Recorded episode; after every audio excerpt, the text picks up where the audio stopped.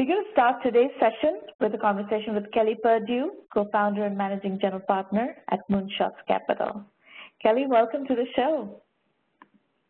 Thank you for having me, and it's incredibly admirable what you're doing and the reach that you've had so far. Thank you, thank you.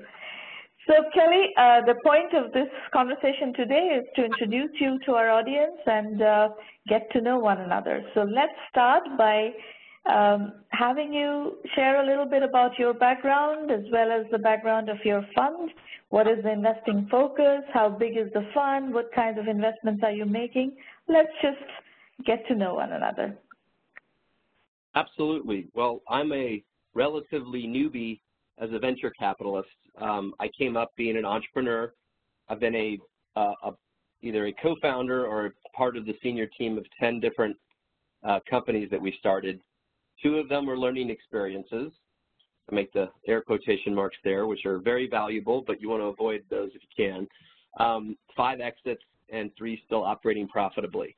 Um, I do consider myself an entrepreneur, and along the way, I started making angel investments, um, and then a partner that my partner in the fund now, we started angel investing together.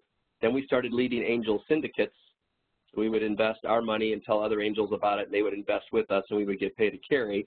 And then last October, we did a first close, our $40 million uh, Moonshots Capital Fund, and we've made investments in 65 companies over the years uh, and have a pretty spectacular track record. And we, we think we're pretty good at picking the companies, but we're even better at helping them after we put the money in uh, to help make them successful. And our thesis is focused almost entirely around leadership. Uh, my partner and I both graduated from West Point, served in the military, and it's the only place we know where millions of dollars is spent training people specifically on leadership. Uh, mm -hmm. And that's, mm-hmm. if you look at the, the, success record of the 65 companies we've invested in and all the other VCs that we sit on boards with as we talk about the successes and the, and the flameouts, the failures, um, the key ingredient is leadership. And so Moonshots Capital leans in heavily when there's a military veteran uh, on the founding team, and that military, that could be any military, it's not just U.S. military, but we think it's a, a fundamental training in leadership. We also like, um, as I think a lot of investors do, uh, founders who have had previous successes in building companies. That's kind of the battle scars of experience. Now, what about uh, these 65 companies that you've invested in? Uh, how, what percentage of those have a military veteran in their founding team? Sure. We have um, just under 15 million, one five, um, assets under management that's been deployed, right? And about 70% of that uh, has been invested in teams that have a military veteran as one of the, you know, co-founders. Very interesting. And what is the typical check size of what you invest in? Sure. From the fund, uh, we're late seed, early A, so that can mean a lot of things in different different parts of the world and or uh, you know, different, you know, over the last three or four years, things have gotten a lot more elastic in terms of what that means.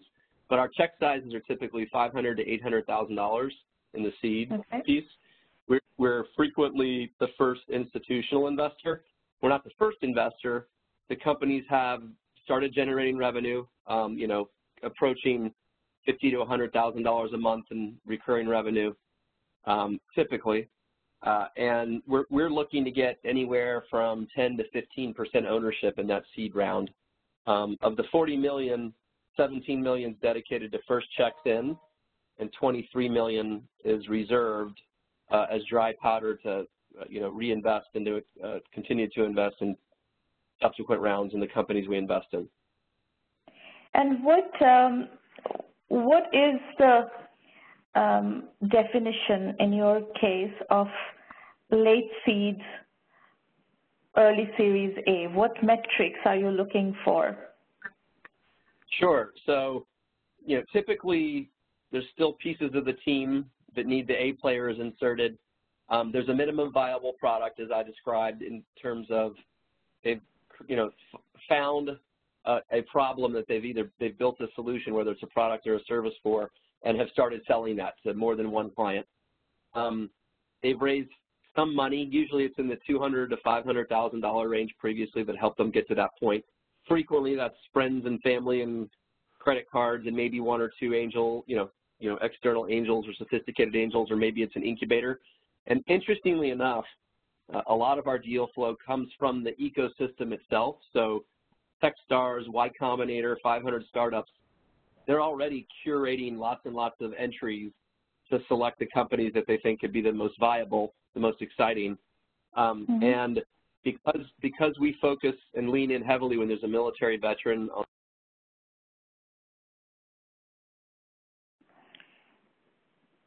I think your audio went off.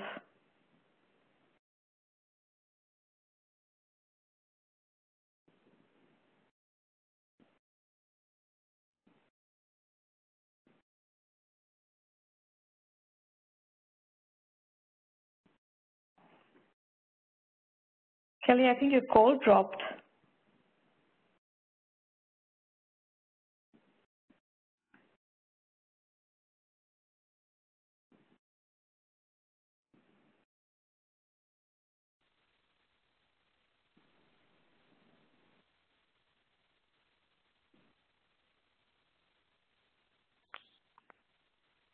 You got it? Yeah, you're back. Great. Excellent. Go ahead. So, don't know what happened. I lost you there. So um, from the criteria in terms of looking at wh where we want to invest, it's, you know, they have some revenue traction. There are clients that are repeat customers. Um, there's most of a management team that's put together and they still are looking at growing and building that. Um, and they think they found a place in the market uh, and there's more money required to explore that further and we like to invest um, where there are very distinct milestones we can see and help them achieve on the way to the next round of financing. So that's that's kind of how we're looking at that that late seed uh, investment. What about sector? What is your uh, comfort zone? What is your interest area in terms of sector? Sure. As you might imagine, um, not every military veteran or great leader comes out and goes into the exact same sector. Um, my partner and I do have some domain knowledge. Um, I've helped my wife, who is building her fifth company, I've helped her build this fifth company, um, direct-to-consumer advertising and media agencies. So she's previously sold four of them, three to Interpublic Group, one to MDC, and then she uh, leading and me assisting kind of back office ops, finance, HR, everything else, have helped build up the existing company to about 50 head count and growing pretty pretty dramatically. So anything that has to do with ad tech stack, direct to consumer, what kind of newbies call, what I call, you know, people under 30 call uh, growth hacking, we just kind of call that's that's actually marketing. Um, so uh, and anything that would help or benefit from that, I've got a pretty deep domain expertise. Um, and then my partner, Craig Cummings, also a West Point grad, the last company that he built and sold to Daimler Mercedes was called Ride Scout, and then when they bought Ride Scout, he moved on to Daimler Mercedes M&A team focused on the U.S. So he was evaluating and analyzing, you know, potential acquisitions and or investments in the mobility, transportation, automotive, um, and mm -hmm. that mm-hmm. kind of space. So definitely in those two categories, we have a lot of expertise, but we also get a lot of uh, cyber.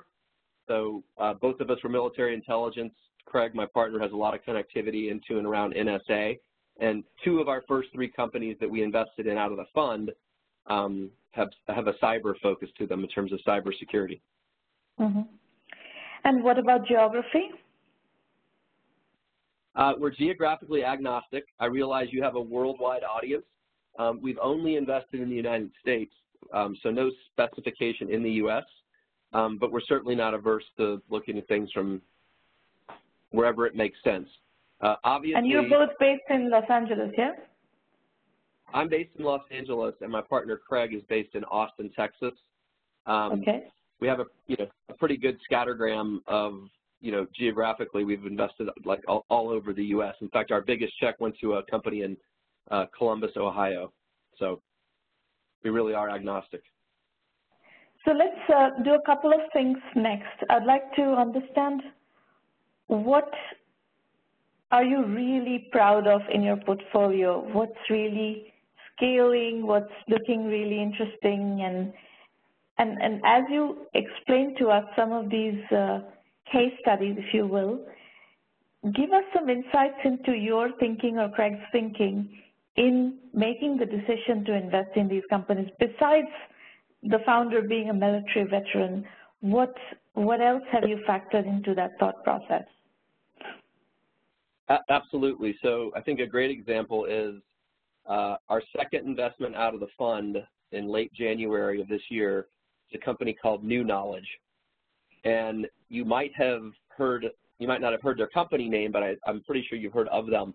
They're uh, former Army, NSA, uh, you know, founders, and they are the team that identified um, Russian involvement in social media using bots as it affect, as it impacted or affected the elections in the United States, uh, and wow. have continued to.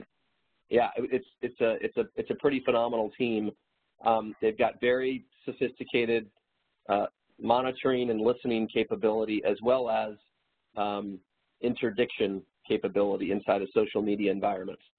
And the the founding CEO um, was working with the State Department previously, and the founding COO was the former Army and NSA uh, leader. Uh, they're just very compelling individuals in terms of creating a vision, being able to communicate that very effectively, and then the thing that I say to all of our entrepreneurs is sales kind of cures everything, and um, they happen to be at a specific point in time where you know fake news, um, people not trusting what's going on uh, in the in the things that they're reading in their feeds, whether it's in the Twitter or Facebook or whatever uh, platform you happen to be, you know, visiting. Um, being able to know and understand what's legitimate and what's not, what's a bot or what's a human, uh, is incredibly important. Is only going to become more so, so that this kind of dystopian society that we're living in can get some grounding to it. Um, so it, it has a great cause feel to it. What is the business? Uh, is it a software as a service analytics business? Yeah, it's a software as a service business. So think about any large uh, company and or government department that wants to monitor and understand uh, what's being said about them and if there are activities associated with them uh, in the social media environment. So pick a large entertainment company that has what could be considered a controversial movie coming out. The last thing they want is to, on the day before the movie launches that they've spent hundreds of millions of dollars on, to be completely blindsided by a group that either validly or not, uh, either with actual humans or bots, is creating a pretty negative campaign that launches the day before, you know, a movie opens they'll pay a you know a significant amount of money to be aware of that happening and then potentially to um, take action uh, to protect themselves. And that, that applies across multiple industries. If you look at people who are making decisions in the financial markets, um, large oil and gas entities where public opinion can you know have billions of dollars of impact on their ability to uh, do exploration and R&D and that type of stuff. There there are and then there are obvious applications for government entities knowing whether or not there are, you know, potential, you know, bad actors at work preparing to do something bad. So in a situation like this, um, you know, we've had a lot of software as a service investors here. Um, there are some trends we are observing, and I'd like to get your take on that. So the ones who are doing Series A are looking for a million dollar ARR before they're willing to write a check um, you know, there are some post-seed, pre-Series A people who have their own metrics. Do you have, when you're doing, when you're looking at SaaS deals, as you said, revenue is the is the solution yeah. to all problems. So what is that yeah. revenue um, benchmark? Huh? What? I said, do you agree? Do you agree that a sales solves just about every problem? I totally agree. Absolutely. And that's what we right. constantly harp on here. So uh, yes, and in fact, I much prefer actually companies that uh, generate revenue. Our, our definition of entrepreneurship is customers, revenues, and profits. Financing is optional. So I'd rather people don't get flushed with financing and, and forget how to be, you know, disciplined about revenue. So So I more than agree. But uh, but what is your uh, what is the metric that you look for as clear validation that you so, are so ready? We, yeah, so we, we publish that we like to see companies that have fifty to hundred thousand dollars of monthly recurring revenue, and which, which translates into 600 to 1.2 million in annual in annual recurring revenue. And the companies that we've invested in have been at 1 million and growing of annual recurring revenue. Um, mm-hmm. Not all of them, but you know that's that's the rule. There are exceptions to every rule. Um, when there's a multi-time successful entrepreneur, uh, depends what it is. But so you know, we, we want to see that. And now what gets interesting though is we have to do a whole lot with the financials typically because your definition of recurring revenue and my definition of recurring revenue need to might differ.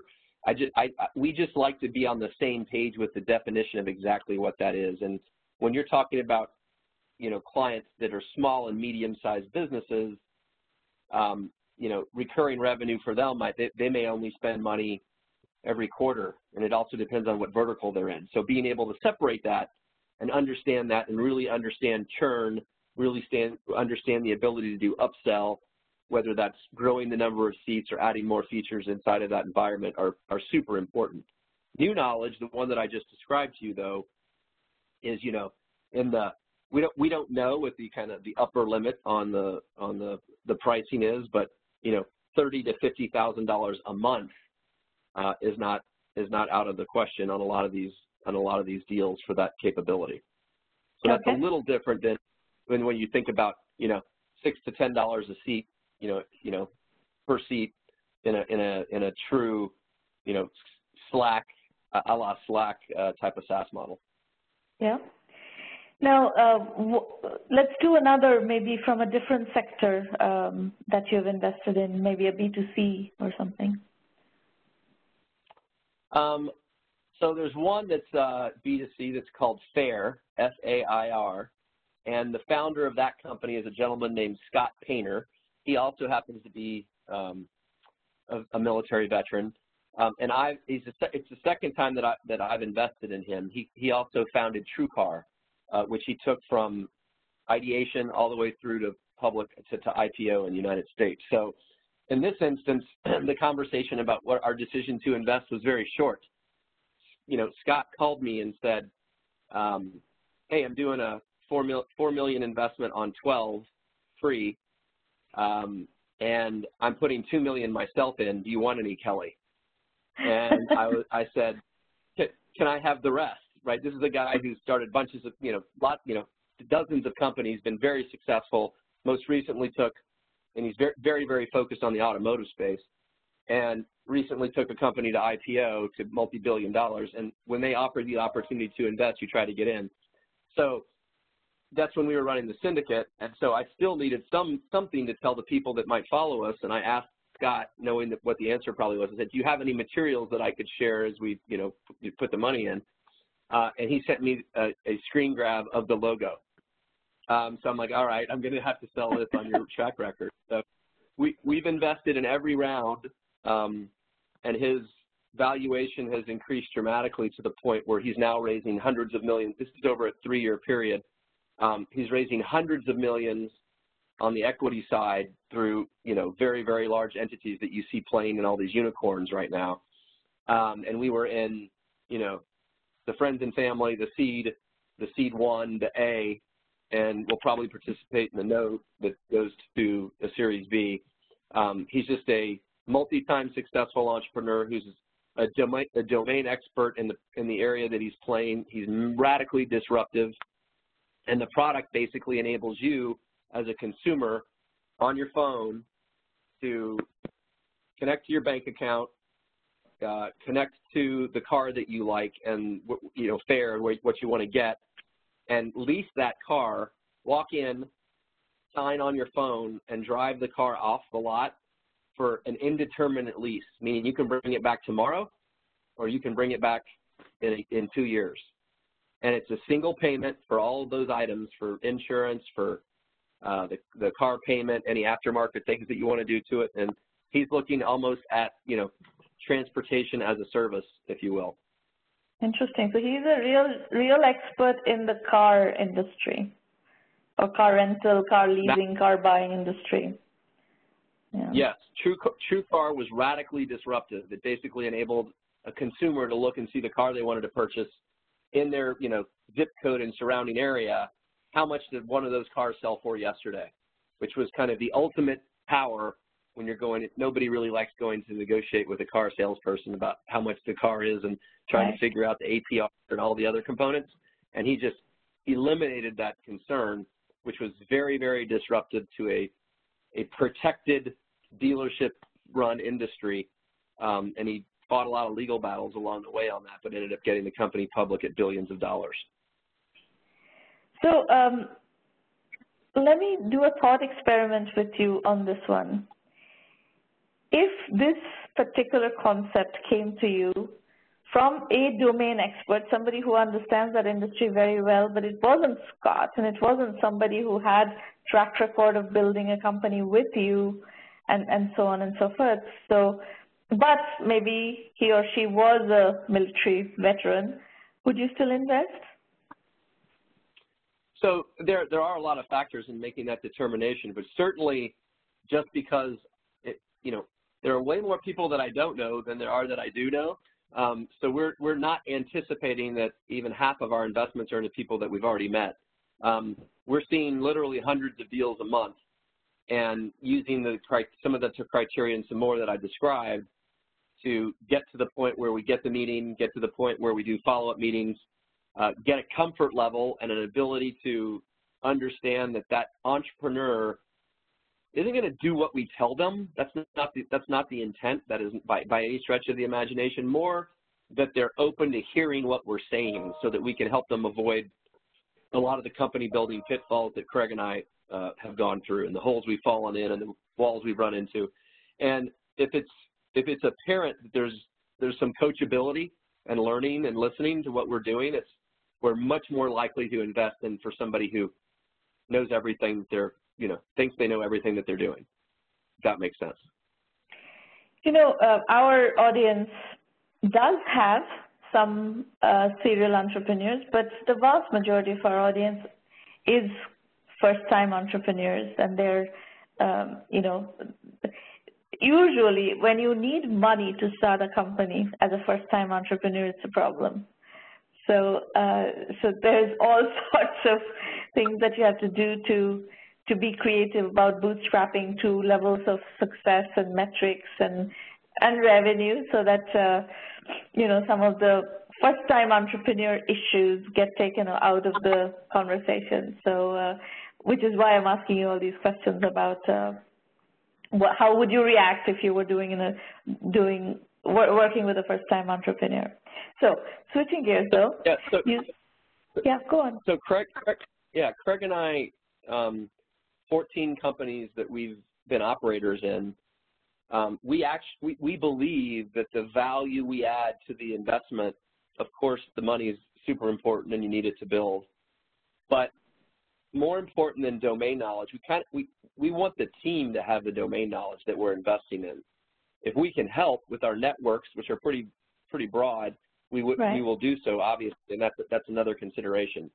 But where we Craig and I add the most value is the empathy and experience of being a founder and the yeah. company building elements, right? So those first time entrepreneurs, oh, I just got to fight with my co-founder or I need to part with ways with my co-founder. Okay, does the company blow up or not? Uh, how do I hire my first salesperson? We're big enough now that I, I can't be doing all the sales if we're going to scale. So how do I hire my first salesperson? I mean, the list of those questions that first time entrepreneurs have is endless. And with Craig and I being able to apply our experiences not only not only as an investor where you hear about them and you see them and you're kind of tangentially involved, but as an operator where you're you know in the shower in the morning sweating out, am I going to make payroll next month? Those are things that you can't get and understand and really feel unless you're actually you've actually been an entrepreneur before. And I think that that company building set of skills is where Craig and I add a lot of value to the entrepreneurs we invest in. So last question, I know you have to run at 8.30. You said you're seeing hundreds of deals a month. what trends are you seeing in your deal flow, and what of those trends are interesting to you?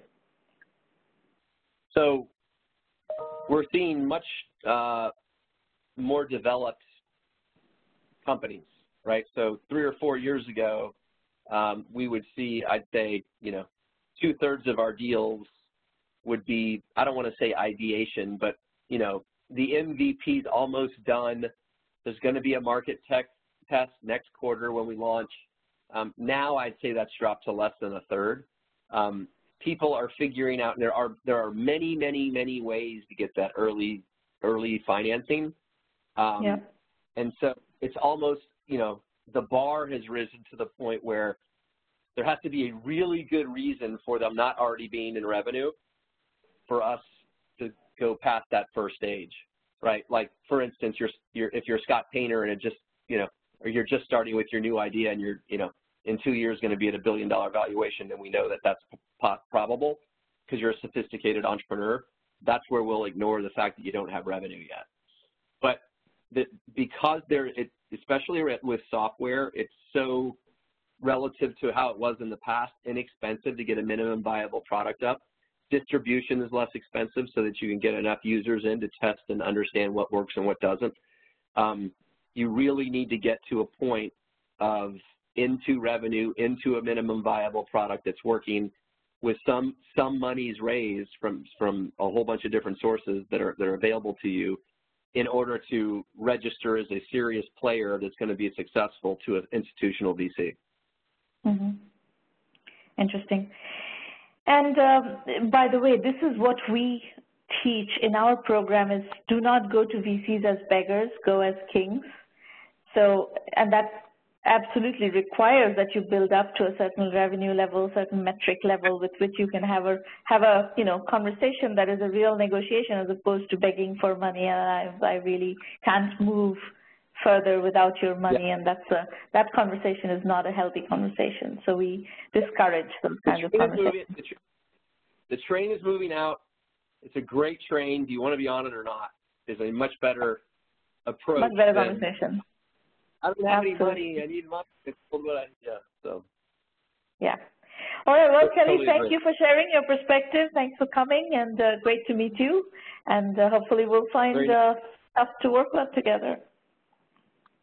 Awesome.